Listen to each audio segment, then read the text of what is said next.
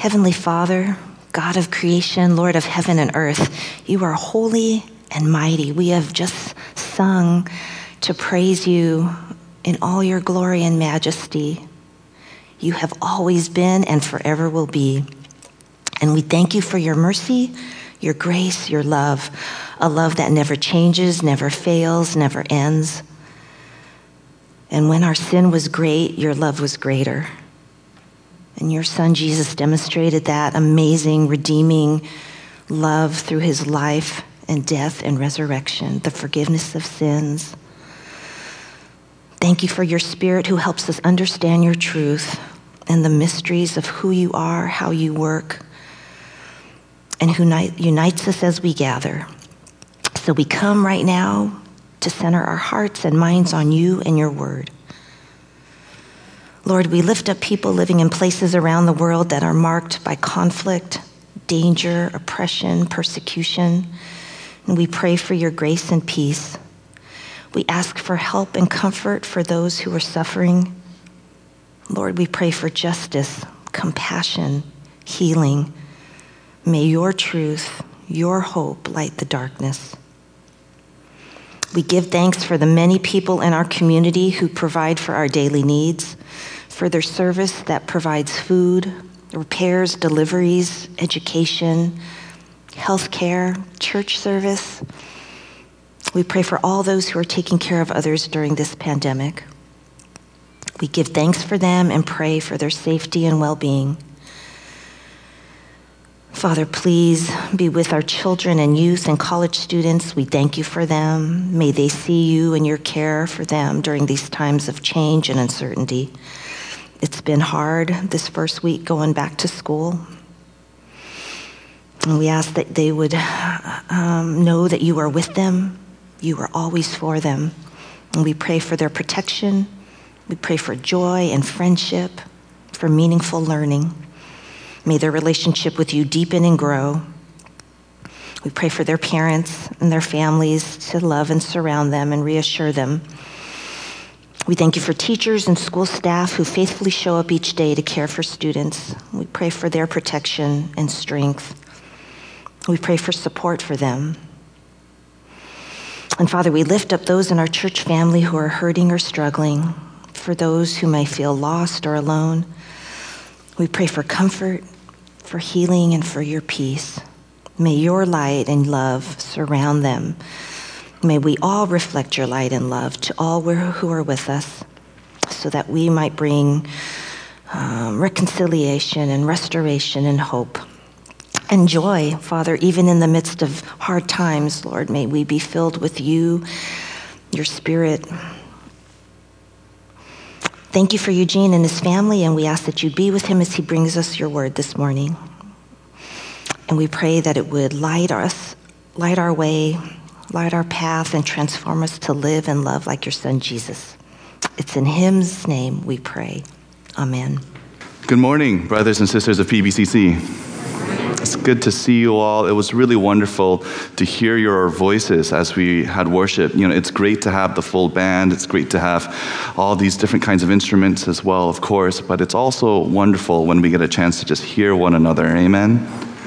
And it was particularly nice to hear about the perspectives class, to be reminded of that, and then to hear from our brother uh, sharing the, the creed just a moment ago. It's just really just so touching to me to be able to see a glimpse of what our Lord must see when he looks out at this world and sees what he is doing in it, all across the globe, among all kinds of people from all kinds of backgrounds and experience levels and all of that. And so it's just wonderful uh, to be able to share that with all of you this morning. Well, speaking of things to share with you, I do have a message to share with you. It's part two of our series on the Apostle Paul's letter to the Colossians. So we made it through week one, and now we're at week two. Last week, I started our sermon series with a lesson on gravity. And today, I'd like to share with you a real life example of its effect. And for reasons that will be clear in a moment, I won't be able to demonstrate this for you today, um, but I'd like to show you some slides that I think will help us to wrap our minds around this idea of the gravity and the impact of Christ. Now, I'm sure that many of you already know this, but here on the, this map of most of North and Central America, you can see a circle in hot pink straddling the Caribbean Sea and the northwest tip of the Yucatan Peninsula. This is the site, in case you didn't know, this is the site of the Chicxulub crater. It is the largest, second, I'm sorry, second largest crater of its kind in the entire world. The pink circle is a representation of the size of the crater. It's pretty much one to one in its current state. Now, if we zoom in on Mexico, we can get an even better sense of its size. You see the pink circle there, that's still the crater, but that green blob in the center of Mexico is actually Mexico City, with a population of about 9 million people. Just try and tuck that away, that factoid away for a moment as we zoom in even closer to the Yucatan Peninsula. In this close up, we can see that the Chicxulub crater hangs over the edge of the peninsula. Most of the crater is actually underwater. Nevertheless, using a variety of tools and instruments and various techniques, scientists have been able to estimate the size of the crater at about 93 miles across. So 93 miles in diameter, that's 150 kilometers for you metric folks. Uh, it would take a car moving at 60 miles an hour about a, a little over an hour and a half to drive from one side to the other uninterrupted. That's about the driving distance between Cupertino and Santa Rosa. Now, there would be enough space in this 93 mile crater to fit at least 10 Mexico cities with all their people. That we're talking 90 million people or more living in this crater, and they'd be able to live there with ample room to spare. Now, of course, craters are shaped like bowls. They aren't flat like a plate, they have depth. At this point in geological history, the crater has been filled with rock and soil and vegetation over the years, but studies have confirmed that if you dig down deep enough, you do find this bowl, this bowl shape underneath all of that. And at the lowest point in this bowl, at its lowest point, the Chicxulub crater is about 12 miles deep. 12 miles. That's, that's about 10 times the lowest depth of the Grand Canyon. So, here at the northwest tip of the Yucatan Peninsula, we have a 6,800 square mile bowl, 93 miles in diameter, 12 miles deep at its lowest point. What could have caused a crater this large? Well, brothers and sisters, craters are caused by impactors. Impactors like asteroids, whatever it was that caused this impact, and we'll just call it an asteroid this morning, it's theorized to have been at least seven miles across. Scientists estimate that when it crashed into the Earth's surface, it did so with the same force of anywhere from 21 billion to 921 billion Hiroshima atomic bombs. The impact would have been enough to send tsunami waves 100 meters or more ricocheting across the surface of the earth all around the world. The impact likely triggered volcanic eruptions all over the planet as the earth's crust absorbed the impact. And the impact would have launched a thick cloud of smoke and debris and dust, something that unfortunately we've become somewhat familiar with these past few summers. But it would have launched an even thicker cloud of all these things into the air, blocking out the sun's rays and leading to a nuclear winter for years afterward. Here's an artist's rendition of what the Yucatan Peninsula might have looked like in the decades after the impact, once the atmosphere cleared and vegetation slowly started returning to the area. And we can see today that vegetation did, in fact, return to the area, but the dinosaurs didn't. The dinosaurs did not survive the impact of this seven mile asteroid, either here on the Yucatan Peninsula or anywhere else on planet Earth. Now, the point this morning is not to debate whether or not dinosaurs were real, whether the Earth is actually that old or was just created with the appearance of age. You know, the point this morning is that there is this crater on the Yucatan Peninsula, and none of us were around to see how it was formed. None of us were there when it was created. But based on its dimensions, looking at its size and its shape and the geological formations around it and underneath it, our best guess is that the crater was formed by something big, by something with weight, something with immense gravity. Whatever it was, it, it left a mark because massive things make an impact. Massive things make an impact. They leave a mark, a mark that points to their reality in ways that are difficult, if not impossible, to deny. Last week, we thought about the gravity of Christ. And today, we look at the impact that he makes on the lives of his people. What does it look like to be impacted by Christ? Well, our passage Colossians 1 3 to 8 is the first paragraph of the body of Paul's letter to the Colossians, and it gives us a, a, clue into the shape of Christ's impact on our lives. It begins with this happy confession We always thank God, the Father of our Lord Jesus Christ, when we pray for you. So it's always nice to hear that someone is praying for you. I, I, think so, at least. And it's even nicer, it's even nicer to hear that as they pray for you, that they are moved to give thanks to God. You know, you can only imagine how it would feel to hear the opposite, right? But it is also nice, it is also nice to hear specific reasons for that gratitude. What was worthy of Paul's celebration and gratitude to God the Father? What had God the Father brought about in the lives of the Colossians that deserved recognition and celebration? Well, the answer is in verses 4 to 5a. Since we heard of your faith in Christ Jesus and of the love that you have for all the saints, because of the hope laid up for you in heaven. For what was Paul grateful to God? Simply put, the Colossians' faith, hope, and love. Now, some of us might recognize these three words, the faith, hope, and love, as a familiar triplet, especially among Paul's letters. Indeed, they and their synonyms occur frequently enough throughout, the Paul's, uh, throughout Paul's letters to make them a recognizable Paulism, so to speak, the so called Pauline triad. For example, in his first letter to the Thessalonians, Paul recognized and celebrated the faith, hope, and love evident in their lives, just as he, he did regarding the Colossians. 1 Thessalonians 1 2 to 3. We give thanks to God always for all of you, constantly mentioning you in our prayers, remembering before our God and Father your work of faith and labor of love and steadfastness of hope in our Lord Jesus Christ some technical difficulties here. there we go. Sorry about that.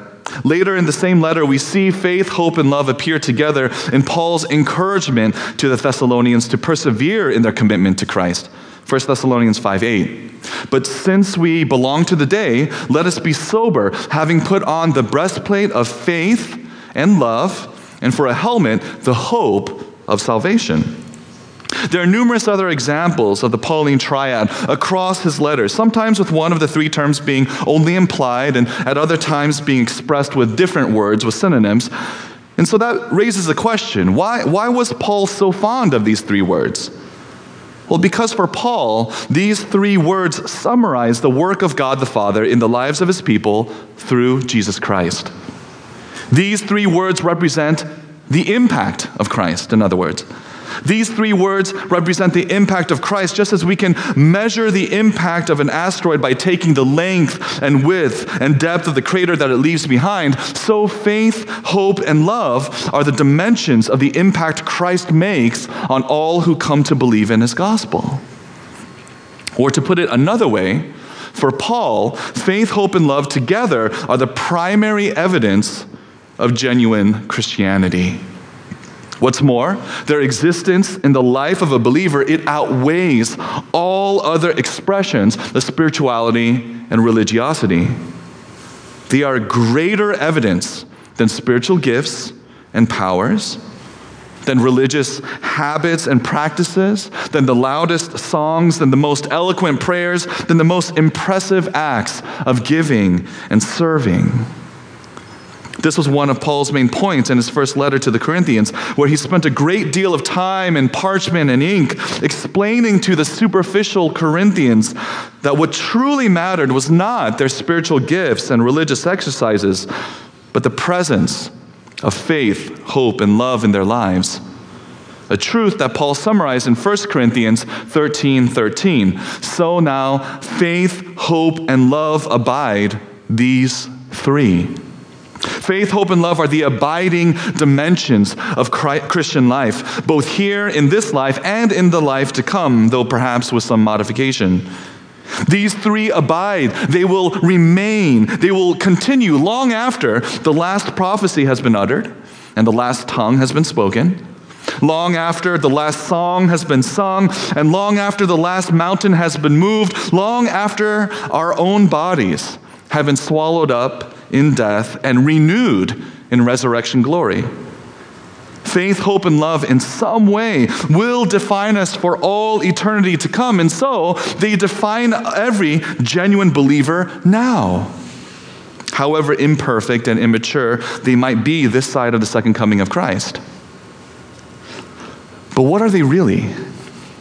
What are faith, hope, and love? It would be easy to breeze past these three words as words that we use and perhaps even overuse sometimes in the church. So it behooves us to just stop and ask, what are they actually? And then to wonder, can we even adequately answer this question? How can we adequately define faith, hope, or love in the space of a single sermon or in a lifetime of sermons? Well, brothers and sisters, there are levels to understanding, even with such concepts as faith, hope, and love. We might not master these realities in our lifetimes, but we can learn enough to walk genuinely with Jesus. Sean's reminder to us some weeks ago concerning the Gospel of John, it really applies to all the truths of the Bible, don't they?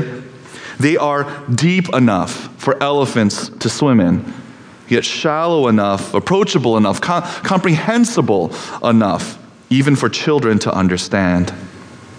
And so we ask, how might we understand, first and foremost, faith? Back in my youth ministry days, I was a youth pastor for a time. Back in my youth ministry days, I offered this definition for faith faith is believing God is who he says he is, and that he does what he says he does. And we live out that belief in the way we trust God. In other words, faith is depending on God because of his track record, because of his proven trustworthiness.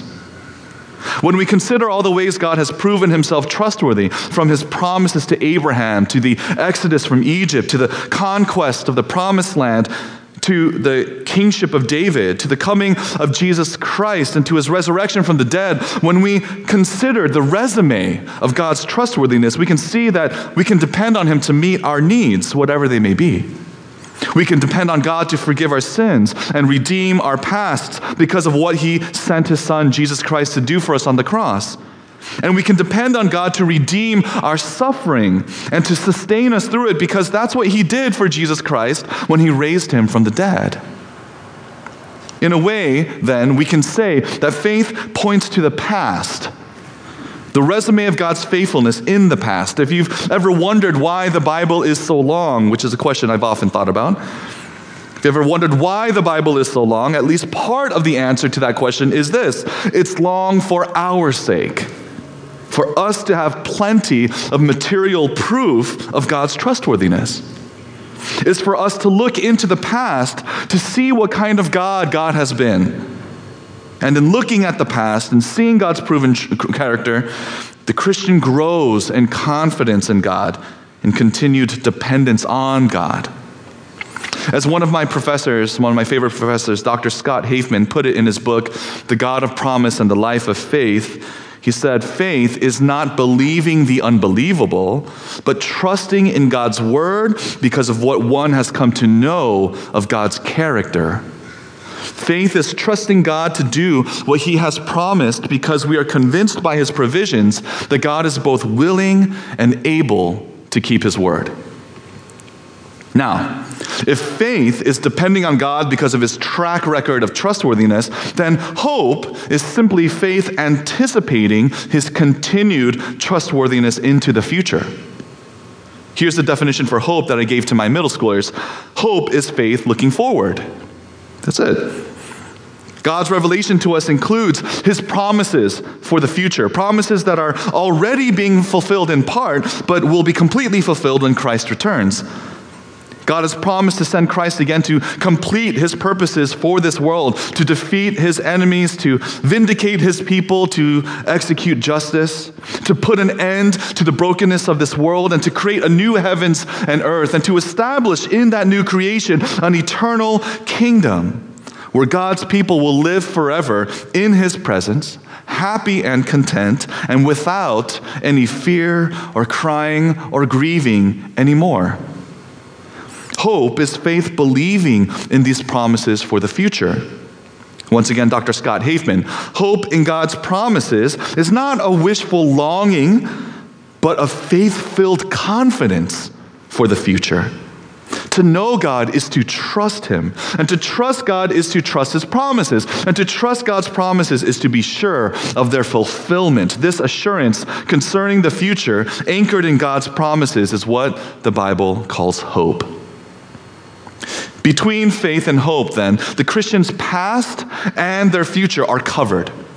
Faith looks to how God has secured their past, and this leads to hope, which looks to how God has secured their future. We no longer have to spend our time and energy and thought space trying to escape our past guilt and shame. No, we no longer have to spend our resources and relationships and opportunities trying to guarantee our happy future. Instead, we can use everything we have, not only on ourselves, but also on other people, on the people around us, on the people we call our brothers and sisters, on people who might become our brothers and sisters in the Lord. And that is the definition for love that I gave to my middle schoolers. Love is meeting the needs of others. Love is meeting the needs of others out of the abundance we gain when we entrust our needs to the sufficiency of God. This kind of love, it goes beyond fuzzy feelings and goes to actions and truth. This kind of love escapes the pull of codependency because it is looking for nothing in return. This kind of love needs nothing from the people being loved because in faith and in hope, it has already found all it needs in God. Once again, finally, for the last time, Dr. Scott Hafemann. Depending on God to meet our needs sets us free to meet the needs of others, loving our neighbors. Faith and hope liberate us from self centeredness so that we can actually obey the command to love our neighbors as ourselves. This is why, at the end of 1 Corinthians 13 13, Paul declared that though faith, hope, and love abide, these three, the greatest of these is love. Though faith, hope, and love are each part of the impact of Christ in the life of the believer, love is the fullest and clearest evidence of Christ alive in our hearts. And why? Because love is the fullest and clearest expression of faith and hope. Now, the way that I illustrated this for my middle schoolers was with a hamburger. And I didn't put up a picture here, sorry about that, but if you can just imagine a hamburger in your mind right now. Maybe you don't eat meat, but you know, go along with this, okay? Right? Imagine a hamburger in your mind. Imagine that you have just bought this hamburger with the last few dollars that you had left in your wallet. And you've been hungry all morning. It's lunchtime now. You're ready to dig into this hamburger. And just as you're about to plunge that hamburger, dollar menu, whatever it is, you know, uh, just as you're about to plunge it into your mouth, your friend comes running out of nowhere, shouting your name and telling you to stop. As they get to you, they knock that hamburger out of your hand and they tell you, hold on a second. I just bought the best piece of beef that you can imagine. It's incredibly well marbled, it's beautiful, it was expensive. But I bought it, and I bought it because I wanted to share with you the best steak of your life. It's not ready yet, just got a couple more hours to go, but if you just wait a little bit, you'll be able to feast with me on the best piece of beef you've ever had. Now, let's say that you have a history with this person. You have a history with this friend, and you've seen this friend prepare steaks for other people. You've tasted a little bit of their steak before, and you know, wow, this guy or girl, you know, is an amazing chef. They really know their way around a piece of steak. And so you look at your hamburger and you look at your steak and you think, I think I can wait. I can hold off on this hamburger so that my appetite won't be ruined for the steak. Let's say the next moment someone comes up to you and they don't even have a dollar for a dollar menu burger. They've got nothing in their pockets. And you can see that they have had nothing in their stomachs for some time. When they come up and ask you, hey, are you going to eat that hamburger? How easy is it to give away that hamburger knowing that the steak is coming? This is faith, hope, and love at work, brothers and sisters. Faith is looking at your friend's history and knowing that they make an amazing steak.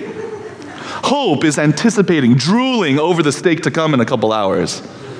And love is looking at this person who doesn't have a steak in their life right, and giving them a hamburger. Simple middle school illustration, but it still gets me every time. Still gets me as a lover of hamburgers. This is faith, hope, and love, brothers and sisters. And you can see how love is the fullest expression of the faith and the hope that preceded it. But of course, faith, hope, and love also reinforce one another. Our love for others reminds us of the love that God has for us, which stirs up our faith. And reflecting on our hope for the future encourages us to hold on to our faith even in times of suffering. And when we see the love in our lives growing more and more Christ like, our confidence that God will fulfill our hope and bring us all the way home, it only deepens. And so faith, hope, and love, they feed one another, filling out the dimensions of Christ's impact on our lives. And it was this impact that Paul had heard about concerning the Colossian believers. We heard of your faith in Christ Jesus and of the love that you have for all the saints because of the hope laid up for you in heaven. The Colossian believers had begun entrusting themselves to Christ Jesus, depending on God through Jesus Christ. And in this faith, they looked forward to the promises that awaited them in heaven. And because of this hope for the life to come, they were able to demonstrate genuine and generous love, especially for their brothers and sisters in God's family. Christ's impact among the Colossian believers could be seen then in their faith and their hope and their love. And this impact began when God the Father sent someone to carry the good news of Jesus Christ to the people of Colossae. Paul reminded the Colossians of this in Colossians 1 5 to 6. Of this you have heard before in the word of the truth, the gospel, which has come to you the Colossians heard the truth and the promises of God through the preaching of the gospel when it arrived in Colossae. And by the grace of God the Father, through the secret work of the Holy Spirit, they heard it and understood the grace of God in truth. The Colossians did not merely understand the content of the gospel in a merely intellectual sense. They did not merely comprehend its propositions. They heard it and they understood the grace of God in truth. They saw in the gospel of Jesus Christ the grace of God. They gazed into his glory. They received his fullness. They embraced him wholly and they embraced him until his truth became their truth, the truth at the very center, at the very bottom of who they were. And like an asteroid transforming the landscape, so the grace of God and the gospel of Jesus Christ left an impact on the Colossians. Christ made his impact on the Colossians, and it was one that could be measured in faith, hope, and love. And Paul affirmed that this, is, this was what was happening not only among the Colossians, but throughout the known world, wherever the gospel of Jesus Christ was being preached and the impact of Christ was being felt. Verses 5 and 6 again, in the center there, you see, Of this you have heard before in the word of truth, the gospel which has come to you, as indeed in the whole world it is bearing fruit and increasing, as it also does among you. This language of bearing fruit and increasing is a clear allusion to Genesis 1:28, where God commissioned the first humans, Adam and Eve, to be fruitful and multiply and fill the earth. Humankind was created to reflect God's glory throughout the world as they filled themselves up with his abundant Edenic provision. We were created, brothers and sisters, in other words, to depend on God and to hope in God and to love others out of our faith and our hope. And Paul's point in verse 6 was that through the gospel, this was finally happening. The commission to be fruitful and to multiply, to, to bear fruit and to increase was finally being fulfilled. But this was fruitfulness and increase was not being achieved primarily through childbearing. It was happening through another commission, the Great Commission of Jesus Christ. Matthew 18 to 20. All authority in heaven and on earth has been given to me. This is Christ speaking. Go, therefore, and make disciples of all nations, baptizing them in the name of the Father and of the Son and of the Holy Spirit, teaching them to observe all that I have commanded you. The fruitfulness and increase Christ commissioned and the Colossians experienced and Paul witnessed was not achieved via sexual reproduction, but through the gospel through spirit empowered transformation.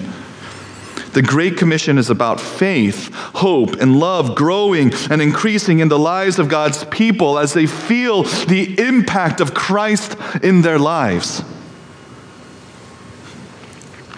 The Colossians were products of the Great Commission as carried out by a believer named Epaphras, Colossians 1 7 and 8. Just as you learned it from Epaphras, our beloved fellow servant, he is a faithful minister of Christ on your behalf and has made known to us your love in the Spirit. Epaphras had carried the gospel of Jesus Christ to the Colossians, and he had come to Paul to tell him about the impact Christ had had on the Colossians. And for Paul, this impact was worthy of celebration. You see, brothers and sisters, faith in Christ hope in his promises, self denying love for others, these do not form naturally in the hearts of broken, sinful human beings. Maybe when it comes to hamburgers, sure, but not when it comes to God. No matter how hard we try, no matter how much we learn, no matter how much we do of our own strength, we cannot overcome the sinful tendencies in our hearts to doubt God and to be suspicious of his promises and to live self centered lives concerned primarily with our own survival or comfort if we can afford it. Just as 12 mile deep craters do not form naturally without some sort of cosmic collision taking place, so the human heart does not simply generate faith in God hope in his promises, and selfless love for others, unless, unless it is acted upon by something, by someone of greater glory. Unless someone of greater glory, of, of greater mass, of greater weight and substance and power and authority, unless someone greater than us acts upon us, pulls the pieces of our hearts back together and bends and reshapes them into his image, faith, hope, and love are impossible. This is why Paul couldn't help but thank God when he saw the Colossians growing in faith, hope, and love. These things can only be made by God, by Christ, by the Spirit, not by our strength or ability. And that's why it's worthy to give thanks to God for. And this is also why it is tempting for us to look for other ways of measuring the impact of Christ on our lives. Like every generation of Christians before us, we are tempted to measure the impact of Christ in ways beside spirit wrought faith, hope, and love.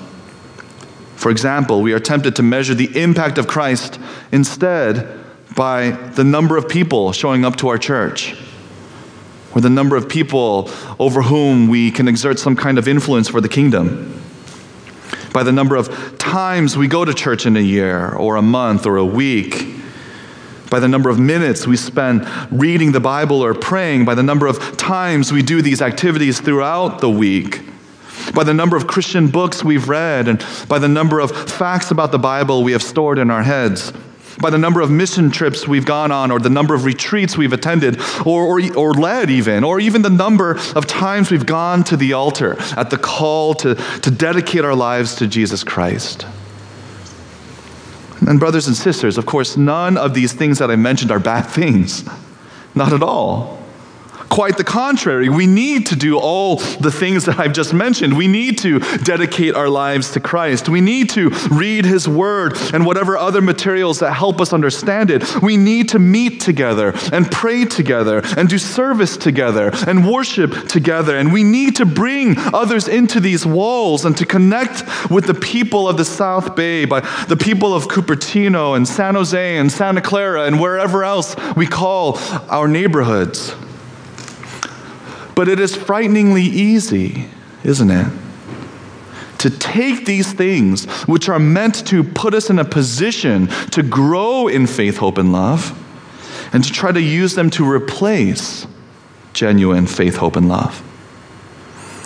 The spiritual disciplines God has given to us and instructed us to use were always intended to create spaces for us to encounter God to let his glory collide with the hardened parts of our hearts and to allow Christ to grow in us faith, hope, and love. But it is so tempting to use the spiritual disciplines and activities, things we feel that we can control and execute and optimize, to, to use these things as replacements for faith, hope, and love.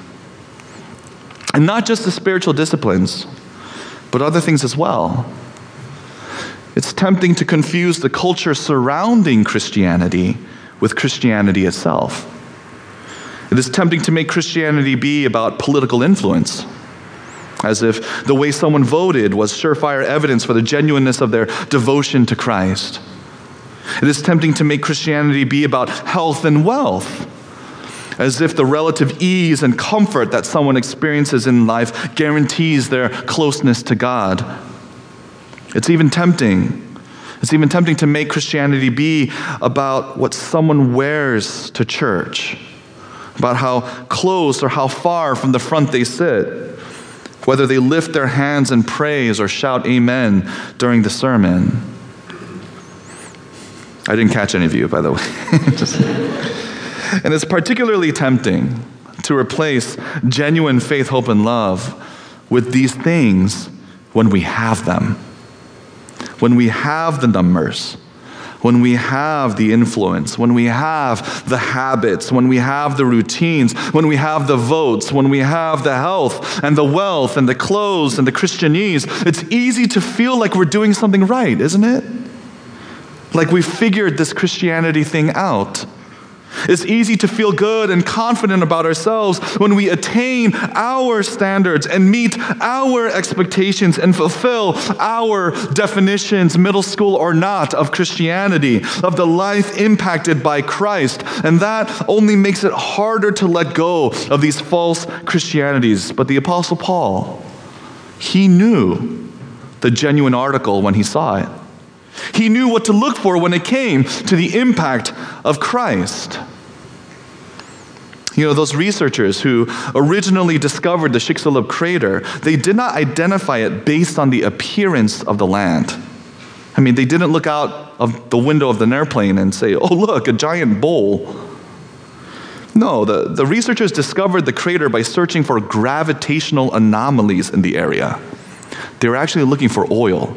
They're looking for pockets of fluid underneath the rocky surface. They're looking for gravitational anomalies in the area, places where there was an unexpected change in the density and the matter, the substance of the earth, and where everyone else saw nothing more than rainforest and ocean. The researchers discovered a circular rim of gravitational anomalies.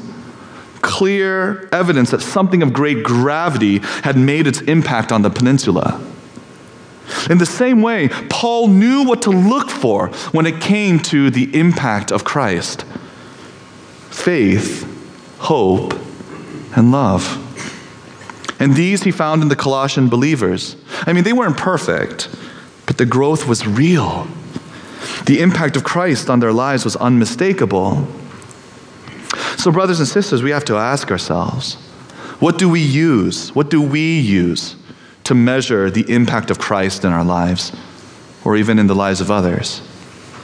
What do we use to define the Christian experience, the Christian life? Are we distracted by numbers and rituals, by head knowledge alone, by traditions that we perpetuate for their own sake? Or, or are we able to see past those things, to place them in their proper places, to use them properly, not, not to replace, but to support faith in Christ and hope in his promises and selfless love for others?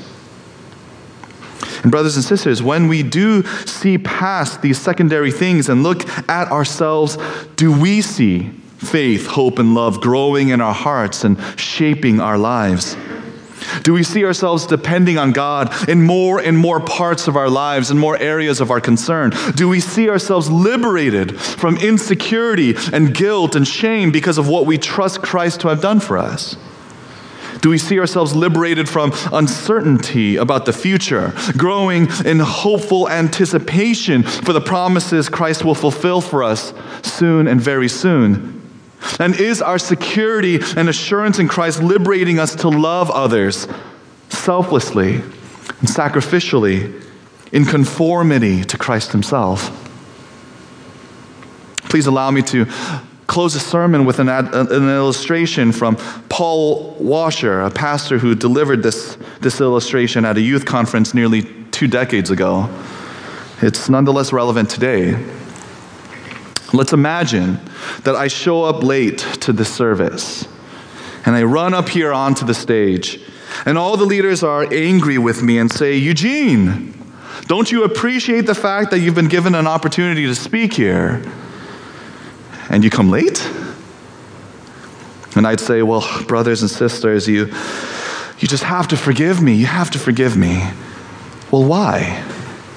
Well, you see, I was out here on Lawrence Expressway, and as I was driving, the, the sky above me turned impossibly bright, brighter than lightning, and, and I felt the air around me getting hotter and hotter until the air itself began to burn. And I heard a sound like 100,000 freight trains headed straight for me. And then I saw it an asteroid. Seven miles across, and bam, it just it landed right on me, guys. It crushed my car to pieces. My insurance is calling it a total loss. That's why I'm late. I got hit by an asteroid. Now, there would only be two logical conclusions one, I'm a liar, or two, I'm a madman. You would say, Eugene, it's absolutely absurd. It is impossible, Eugene, to have an encounter with something as large as a seven mile asteroid and not be changed. And then my question would be to you, brothers and sisters of PBCC what is larger, an asteroid or God? Where do we see the impact of Christ in our lives? And what shape does that impact take? Does it strike us and impact us on the superficial level of our day to day routines? Or does it go deeper, 12 miles deep to the bottom of our hearts, leaving behind faith and hope and love? As with last week, I, I asked these questions not to accuse anyone of anything I asked them for the sake of self reflection and self assessment. That's really where the beginning of this letter takes us to a place of self understanding. God has loved us faithfully and generously, and I have no doubt that He moves us to ask these questions of ourselves out of that same unchanging love. But the Word of God does confront us gently and compassionately because it would have more of us, brothers and sisters. Because God would have all of us recentered and rebuilt around His glory. If we want to be rebuilt, we need to know what we're working with, where we stand, who we are. And so, in the voice of love, we ask ourselves, what does the impact of Christ look like in my life? And as we end this sermon, I'd like to invite the, our brother and sister back up to the stage. in preparation of coming to the table of our Lord. As we hold these questions in our hearts, I, I want to encourage you to focus on a specific aspect of the elements that we're taking today. A specific, specific aspect of the bread and the cup that you have, that you've collected from the front, that we have right here. And I want you to note, I want you to think about specifically how they have been already prepared for you. You did not bake this bread, and you did not make this juice. You did not cut the bread into little pieces and put them in their wrapper and attach them to a disposable cup either. These were all waiting for you when you came in. They were prepared for you, ready for you to consume, ready for all of us to consume together. In the same way, we do not create for ourselves faith, hope, and love. This is something that only God can do for us. And in Christ, as we abide in his love and as we sit at his table, both literally and figuratively, he does his work, brothers and sisters. He makes his impact. And as we will see in coming weeks, God willing, it is this that changes us, seeing and knowing the glory of God. One of our members, uh, just this, this past week, messaged me in response to last Sunday's sermon, and they wrote, I think for me, it's not as much about bending myself to Christ as it is, sometimes feels like I need to allow myself to be bent and shaped by the Spirit. This is exactly right.